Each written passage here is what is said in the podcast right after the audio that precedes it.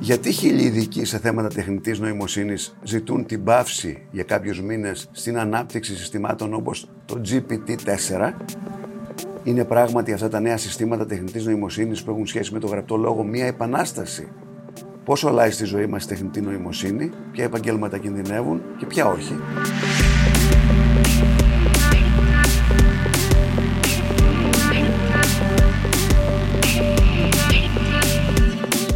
Ακούτε το ράδιο Κάπα, το εβδομαδιαίο podcast καθημερινής. Είμαι ο Νότης Παπαδόπουλος και συζητώ σήμερα με τον Διομήδης Σπινέλη, καθηγητή στο Τμήμα Διοικητικής Επιστήμης και Τεχνολογίας του Οικονομικού Πανεπιστημίου Αθηνών. Κύριε Σπινέλη, σας καλωσορίζω στο Ράδιο Κάπα. Καλησπέρα κύριε Παπαδόπουλο και ευχαριστώ πολύ για την πρόσκληση.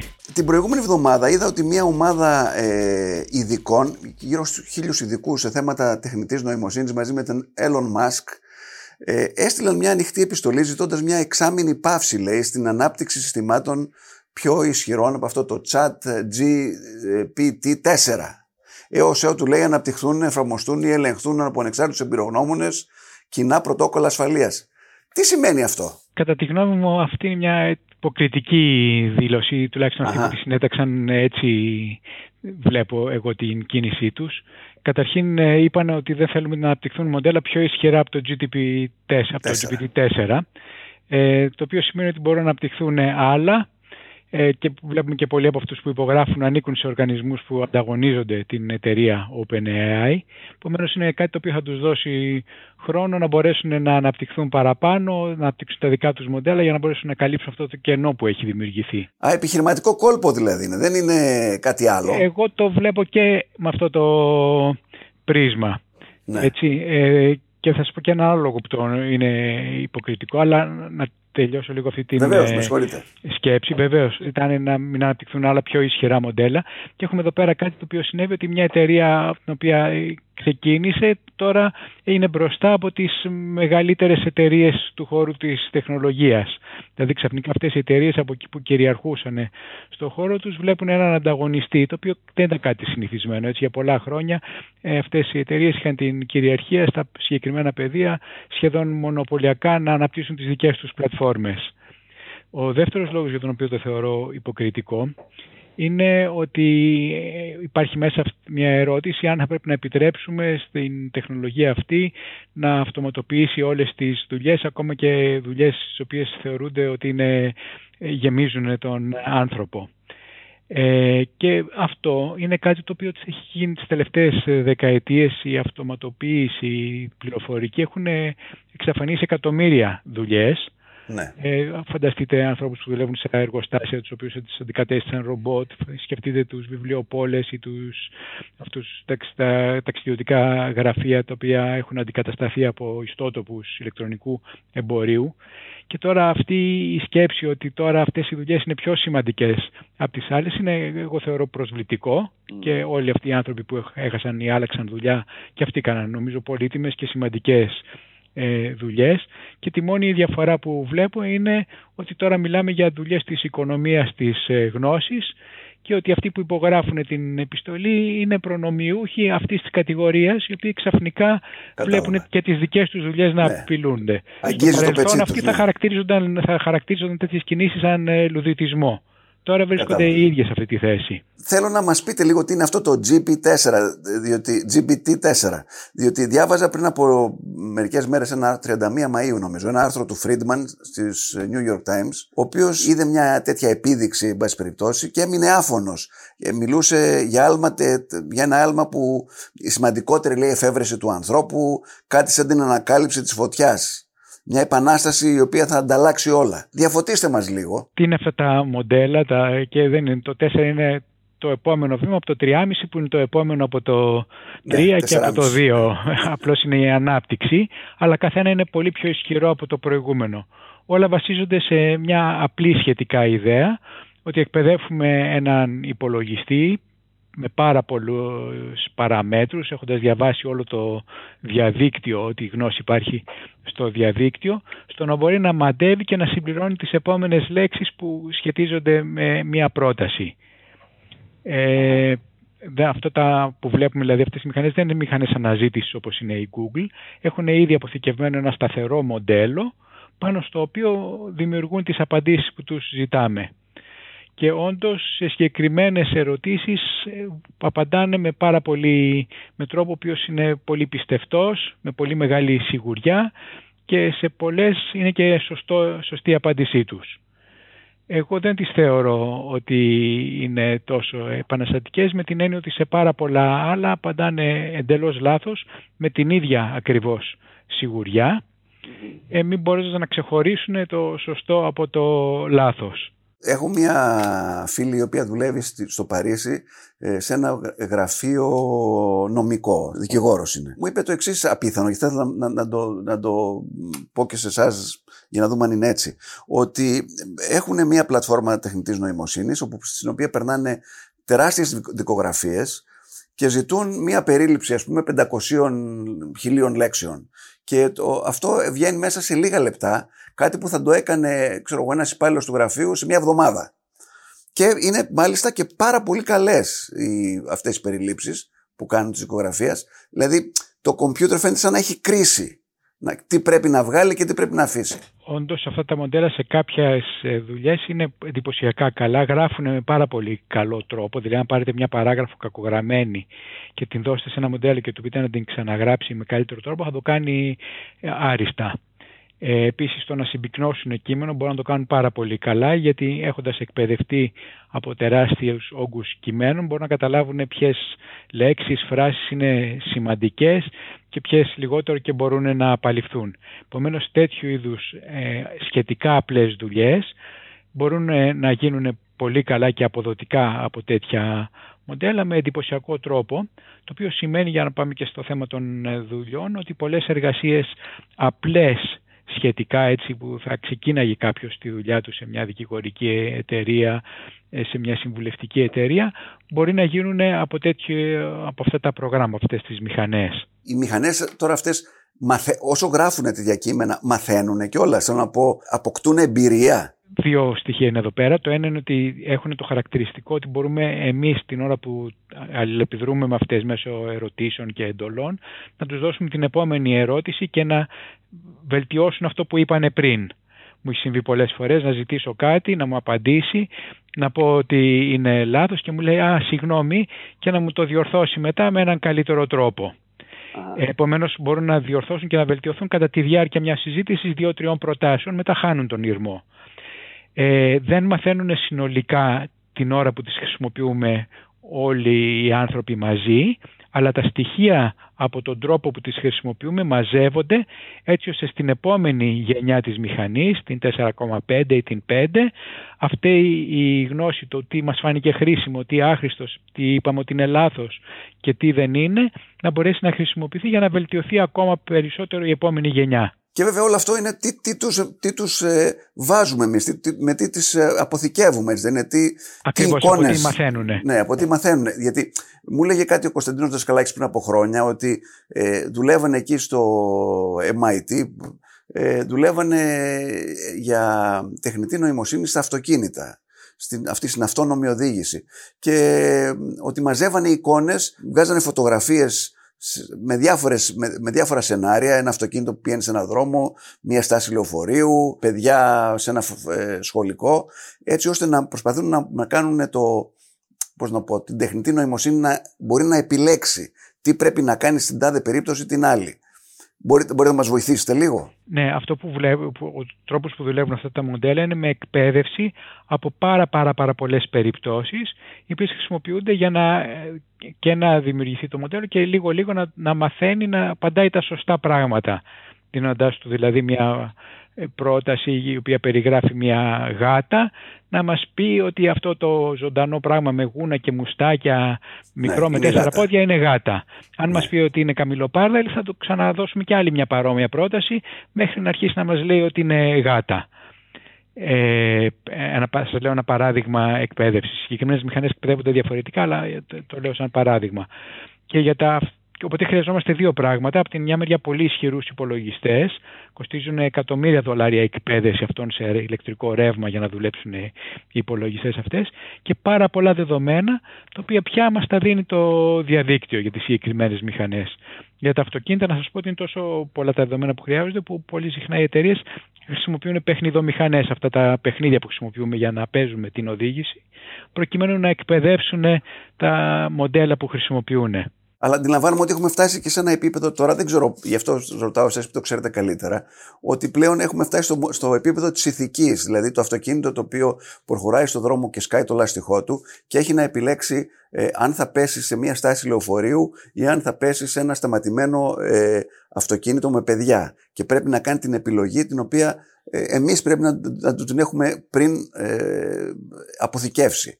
Ναι, έχετε δίκιο ότι ανακύπτουν και τέτοιου είδους ε, ηθικά διλήμματα και για τις συγκεκριμένες μηχανές τώρα που είπατε, ίσως το αυτοκίνητα είναι λιγότερο συχνό.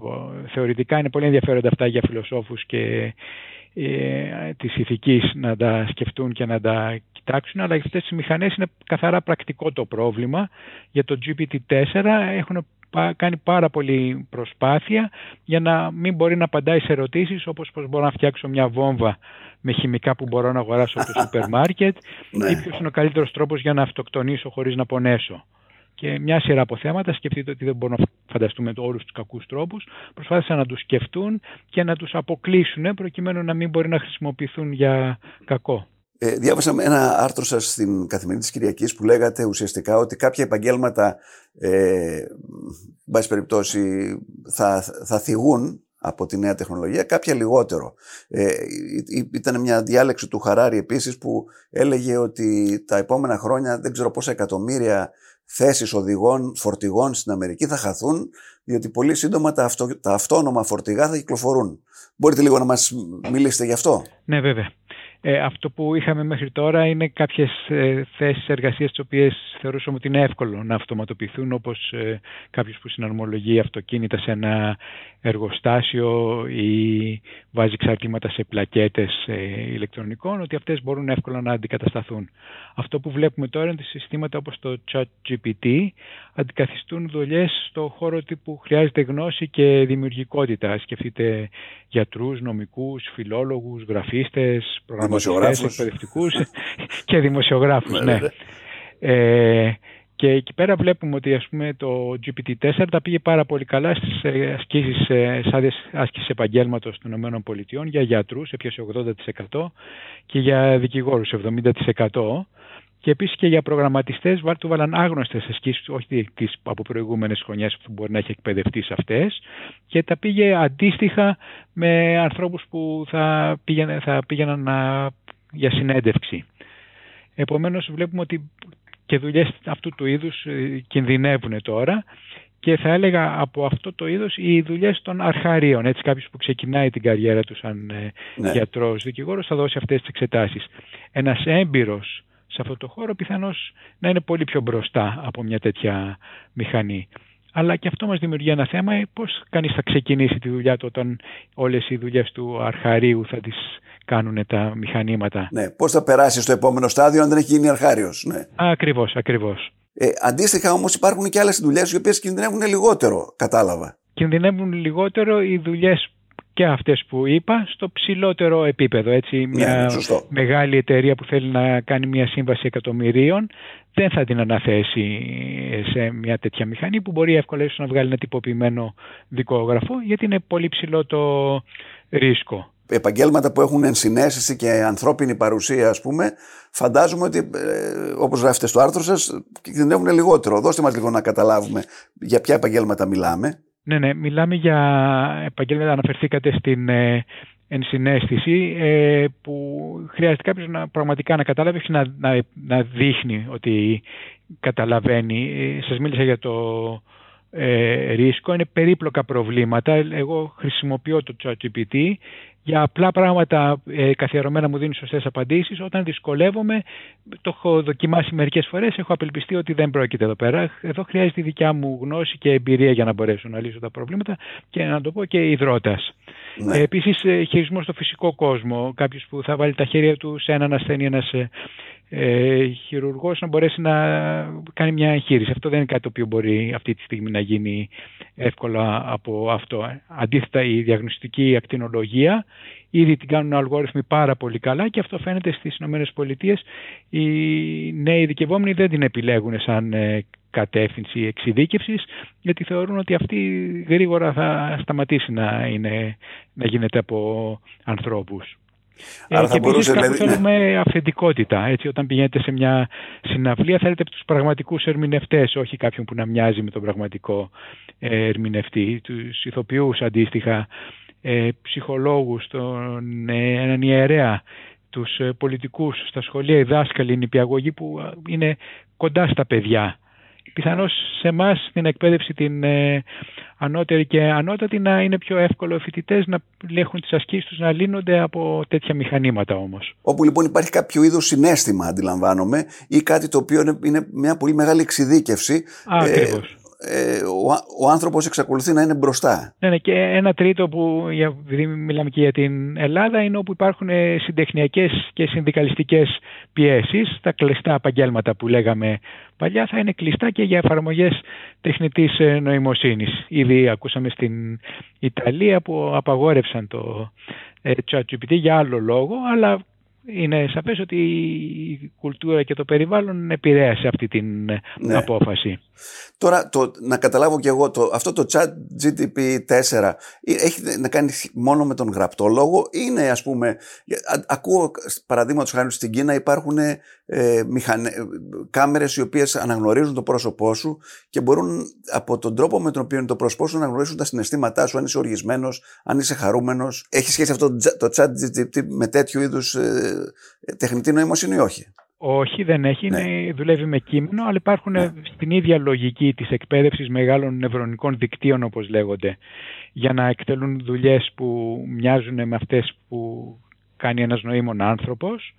Ε, έχουμε σημειώσει αντίστοιχη πρόοδο. Υπάρχουν προγράμματα που δημιουργούν τεχνητές φωτογραφίες ή τεχνητά έργα τέχνης. Μπορούμε να ζητήσουμε φτιάξε μου τον Παρθενών όπως θα το ζωγράφησε ο Βανκόχ. Και θα το ναι. κάνει αυτό και θα δώσει κάτι πάρα πολύ ρεαλιστικό. Ναι, είδα κάτι, η, μια, μια selfie του Χριστού με τους μαθητές του τώρα στις εφημερίδες πριν από μια εβδομάδα. Έτσι, που προφανώς δώσαν σε ένα κομπιούτερ και του είπανε φτιάξε ένα τέτοιο για εκείνη την εποχή. Βεβαίως. Και μάλιστα υπάρχει δημιουργηθεί τώρα και αγορά η οποία σας δίνει τις εντολές, πληρώνετε λίγα ένα μικρό ποσό, ένα-δύο δολάρια, και σας δίνει τις εντολές που θα δώσετε στη μηχανή για να παράξει το αντίστοιχο αποτέλεσμα. Για να φτιάξει ένα αυτοκίνητο σπασμένο σε όλο το εξαρτήματα, να φτιάξει μια τέτοια εικόνα ή ναι, να σας γράψει ένα κείμενο για να κάνετε γυμναστική. Και βέβαια υπάρχουν, ε, ε, μου έλεγε η κόρη μου που ήταν στην Ουάσιγκτον ότι πήγε σε ένα μαγαζί της Amazon και δεν υπάρχει πλέον ε, κάποιος ο οποίος ε, μπαίνεις μέσα και παίρνεις πράγματα, τα βάζεις μέσα στο, στην τσάντα σου και όταν φτάσεις στην πόρτα έχεις ήδη πληρώσει. Δεν υπάρχει κάποιος ο οποίος να, να σου τσεκάρει τα προϊόντα. Δηλαδή έχουμε φτάσει κάπου αλλού τώρα και το αυτό είναι κοντά, έρχεται. Ναι, αυτή θα έλεγα ότι είναι πιο κλασική αυτοματοποίηση. Δεν είναι απαραίτητο να χρησιμοποιηθεί η τεχνητή νοημοσύνη. Ε, μπορεί να γίνει σαρώνοντας κάποιους κωδικούς στα προϊόντα με ενσωματωμένα τσιπάκια που έχουν μέσα τους. Ε, αλλά όλα αυτά μαζί ενώνονται με διάφορους τρόπους. Έτσι καταναλωτικές συνήθειες της ε, κόρης σας πιθανώς να αποθηκεύονται από την Amazon προκειμένου με κάποιον αλγόριθμο τεχνητής νομοσύνης να τις προτείνει την αγοράσει την επόμενη φορά.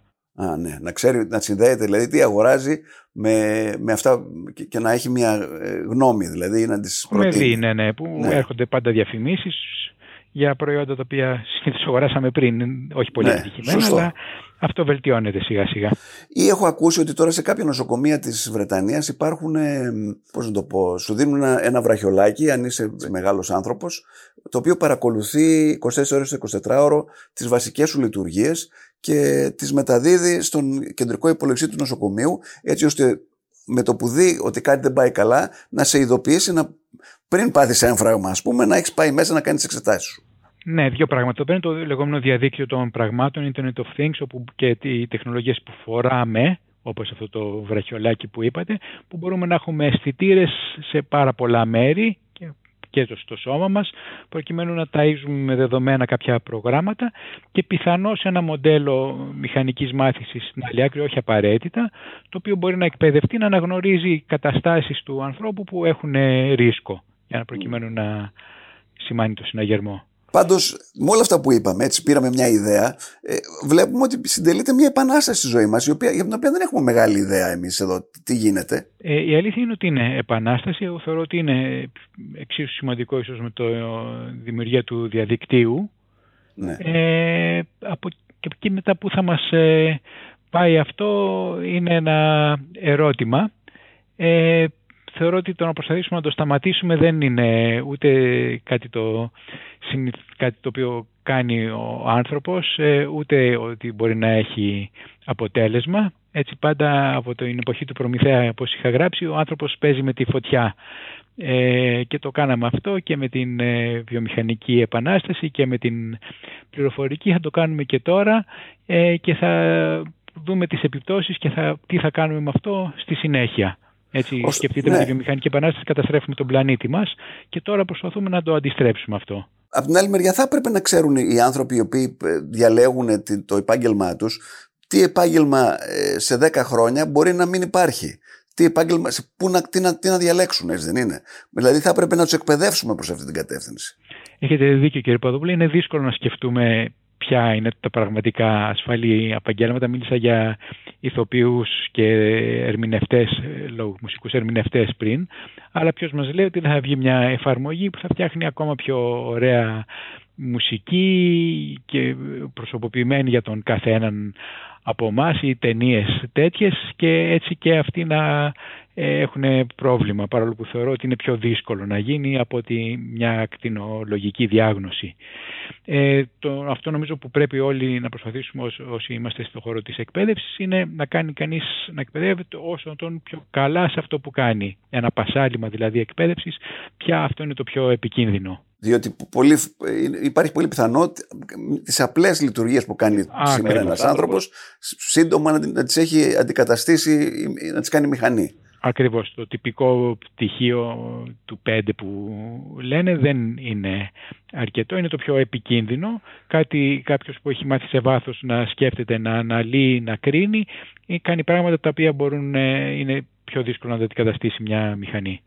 Τώρα, πόσο μακριά είμαστε στο, από, στο, από το οι μηχανές να αρχίσουν να, να έχουν και κάποιο είδους συνέστημα; Πώς το λέγανε και το, το έργο του Kubrick που είναι ο, ο ηλεκτρονικός υπολογιστής, καταλαβαίνεις να τον κλείσουν και. Ε, ο Χαλ, η συνοδεία του διαστήματος. Ναι, ναι. ναι, ναι. Είναι ένα θέμα αυτό πώς ορίζουμε το συνέστημα. Κάποιος μπορεί να πει ότι δεν μπορεί να υπάρχει συνέστημα αν δεν υπάρχει το περιβάλλον στο οποίο ε, αναπτύσσεται το συνέστημα αυτό και η εμπειρία η οποία δημιουργεί αυτό το συνέστημα. Αν κάποιος δεν μπορεί να δει από κοντά, να ακουμπήσει, να χαϊδέψει ε, έναν, ένα άλλο άτομο, ε, ίσως δεν μπορεί να ερωτευτεί. Έτσι. Επομένως ε, είναι δύσκολο. Από την άλλη μεριά δεν είναι δύσκολο να φανταστούμε ένα μηχάνημα το οποίο να κάνει και να δείχνει σαν να έχει συνέστημα. Δηλαδή να μην μπορεί κάποιος να ξεχωρίσει τη συζήτηση και τις προτάσεις που κάνει από αυτές που θα ε, ε, χρησιμοποιούσε ένας άνθρωπος που έχει το αντίστοιχο συνέστημα φωνού, θυμού, λύπης ε,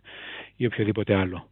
Άρα είμαστε ακόμα στα πρώτα βήματα και έχουμε να πάμε πολύ μακριά. Και μακριά και κοντά. Έτσι. Πιθανώς είναι εύκολο να, κανείς να δείξει σαν να έχει, να, ένα μηχάνημα να δείχνει σαν να έχει συνέστημα και πιθανώς φιλοσοφικά να πούμε ότι είναι αδύνατον να έχει συνέστημα γιατί συνέστημα μπορεί να έχει μόνο ο άνθρωπος επειδή το ορίζουμε έτσι φιλοσοφικά. Τώρα προχωράμε πράγματι γρήγορα. Δηλαδή θέλω να πω γύρω στο 2000 ήμουν στην Αμερική. Είχα ένα γείτονα λοιπόν ο οποίος ήταν γιατρός και κάθε πρωί πήγαινε στο γραφείο του και ε, έγραφε σε ένα ε, κασετοφωνάκι ε, τι θα κάνει κάθε μέρα ή απαντούσε σε γράμματα ή έδινε συνταγές, δεν ξέρω τι.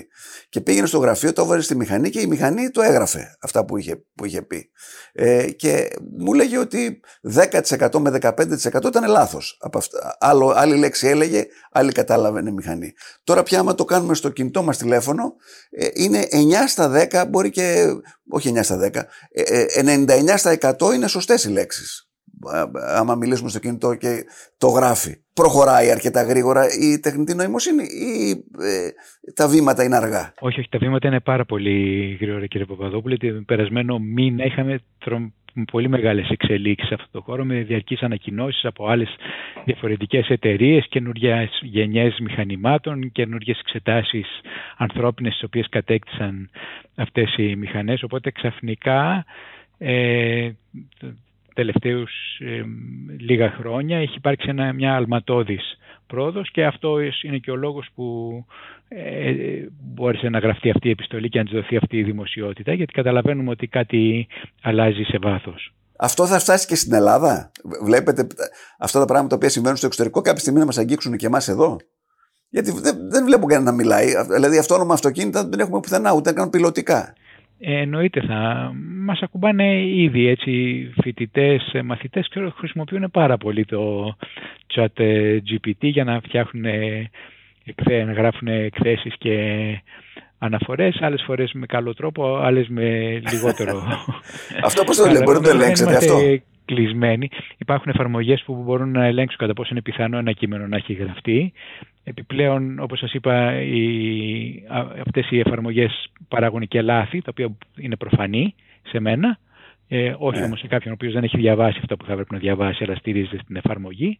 Και επιπλέον δεν μπορούν να δώσουν το κάτι παραπάνω, δηλαδή μπορούν να δώσουν ε, ε, ένα 5, ε, αλλά όχι το, βαθμό που, το καλό βαθμό που θα θέλει κάποιος να πάρει. Ναι. Εκτός αυτού, πολλές από τις ερωτήσεις που κάνω βασίζονται σε πολύ συγκεκριμένες εφαρμογές που χρειάζεται κανείς να έχει κρίση για να μπορέσει να τις ε, απαντήσει, πράγμα το οποίο δεν μπορεί να κάνει αυτός ο αλγόριθμος. Τώρα εσύ ένας καθηγητής στο Τμήμα Διοικητικής Επιστήμης και Τεχνολογίας του Οικονομικού Πανεπιστημίου Αθηνών, ένας καθηγητής ο οποίος δουλεύει στο Ελληνικό Πανεπιστήμιο, δεν αισθάνεται λίγο ότι ζει σε δύο κόσμους, δηλαδή από μια μεριά ασχολείται με την τεχνητή νοημοσύνη και αυτά τα πράγματα που είναι πολύ προχωρημένα για μας. Από την άλλη μεριά ε, βλέπει το φοιτητή κάτω ο οποίος ε, αρνείται να, να, να, του δώσει, να, να έχει ε, ταυτότητα για να μπει μέσα στο πανεπιστήμιο. Καταρχήν ο πλανήτης μας είναι ανοιχτός, επομένως ε, με το τίποτα δεν αισθάνομαι ότι είμαι κάπου κλειστός. Για τους φοιτητές μου εγώ αισθάνομαι περήφανος. Έχουμε φοιτητές που δουλεύουν σε μεγάλες πολυεθνικές επιχειρήσεις,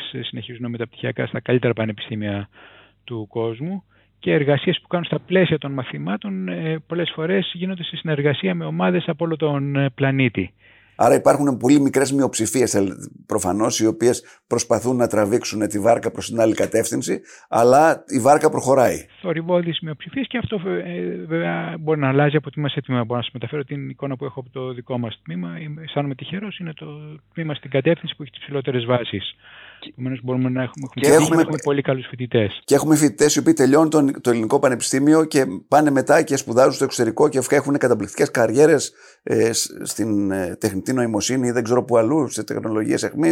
Ναι, βέβαια. Ε, συμβαίνει αυτό. Είναι κρίμα το ότι δεν έχουμε αρκετούς ε, πόρους στην εκπαίδευση, στην έρευνα και την ε, ανάπτυξη για να τους προσελκύσουμε να επιστρέψουν στην Ελλάδα. Εταιρείες ελληνικές ιδιωτικές δεν δίνουν χρήματα προς αυτή την κατεύθυνση έτσι ώστε ε, να βοηθήσουν αυτά τα παιδιά ή να πάρουν και αυτοί να κερδίσουν από μια τέτοια συνεργασία; Υπάρχει στην Ελλάδα ένα μεγάλο οικοσύστημα εταιρεών τεχνολογίας και πολλές από αυτές επενδύουν και σε τεχνολογίες τεχνητής νοημοσύνης, κυρίως εφαρμογής της ε, αλλά ε, σίγουρα δεν είναι η ίδια βάση που υπάρχει με, και οι ευκαιρίες ε, που υπάρχουν στο εξωτερικό, ειδικά για τους πολύ καλούς φοιτητές. Τελευταία ερώτηση που ίσως να ξέρετε να μας βοηθήσετε. Βλέπω ε, ότι το Ισραήλ είναι ας πούμε ο πρωταθλητής των νεοφυών επιχειρήσεων. Ε, χιλιάδες επιχειρήσεις οι οποίες φτιάχνονται πολύ συχνά σε συνεργασία με τον ε, τομέα τον στρατιωτικό ε, οι οποίες πετυχαίνουν απίθανα πράγματα. Πώς θα μπορούσαμε κι εμείς κάπως να προσεγγίσουμε ένα τέτοιο οικοσύστημα. Ε, αυτό, ο τρόπος δεδομένου ότι υπάρχει το μοντέλο είναι απλώς να δούμε τι κάνουν καλά και να το αντιγράψουμε ε, το οποίο μπορεί να είναι σε πολλούς τομείς όπως ε, χρηματοδότησης, ε, κίνητρα, ε, τρόπος που δίνεται η χρηματοδότηση και κάτι που ίσως δεν κάνουμε αρκετά καλά στην Ελλάδα, να αφήνουμε τις εταιρείες να κάνουν την δουλειά τους χωρίς να τις θάβουμε σε τόνους από γραφειοκρατία. Ναι, και αντιλαμβάνουμε ότι εκεί υπάρχει μια ανοιχτή συνεργασία του, του πανεπιστημίου με τις επιχειρήσεις. Οι επιχειρήσεις, τα πανεπιστήμια κάνουν δουλειές για τις επιχειρήσεις και προχωράνε ε, πάνω σε διάφορους τομείς. Ναι, το Ισραήλ είναι ιδιαίτερα επιτυχημένοι, όχι μόνο στον αμυντικό και σε άλλους τομείς, ε, λόγω χάρη στην κρυπτογραφία. Κύριε Σπινέλη, σας ευχαριστώ πάρα πολύ. Και εγώ κύριε Παπαδόπουλε.